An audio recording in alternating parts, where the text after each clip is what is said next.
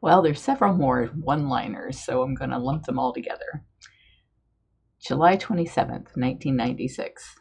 Don refuses to even speak to me. He stayed gone all day today, a Sunday, which has always been our reserved day together. July 30th, 1996. Don left early and was gone until midnight. He did not call and let me know he would be late or where he went. When he got home, he said he had gone to the auto auction.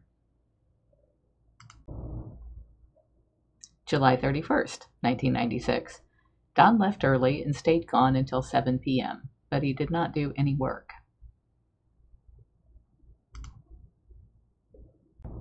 August 7th, 1996.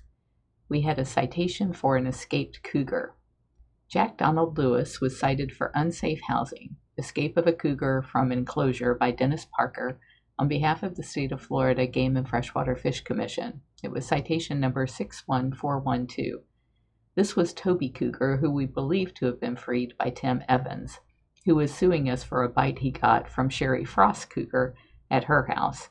And I didn't have it in the notes here, but Sherry Frost is the housekeeper who stole my diaries and then sold them to the highest bidder.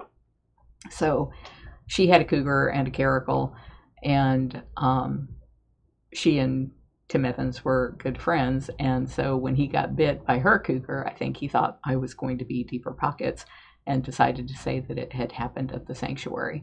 And then, in order to try and make it look like the cat was a menace to society, I believe between the two of them, they came onto the property and released the cat because it had to be somebody who knew how to operate the gate code and to leave the gate standing open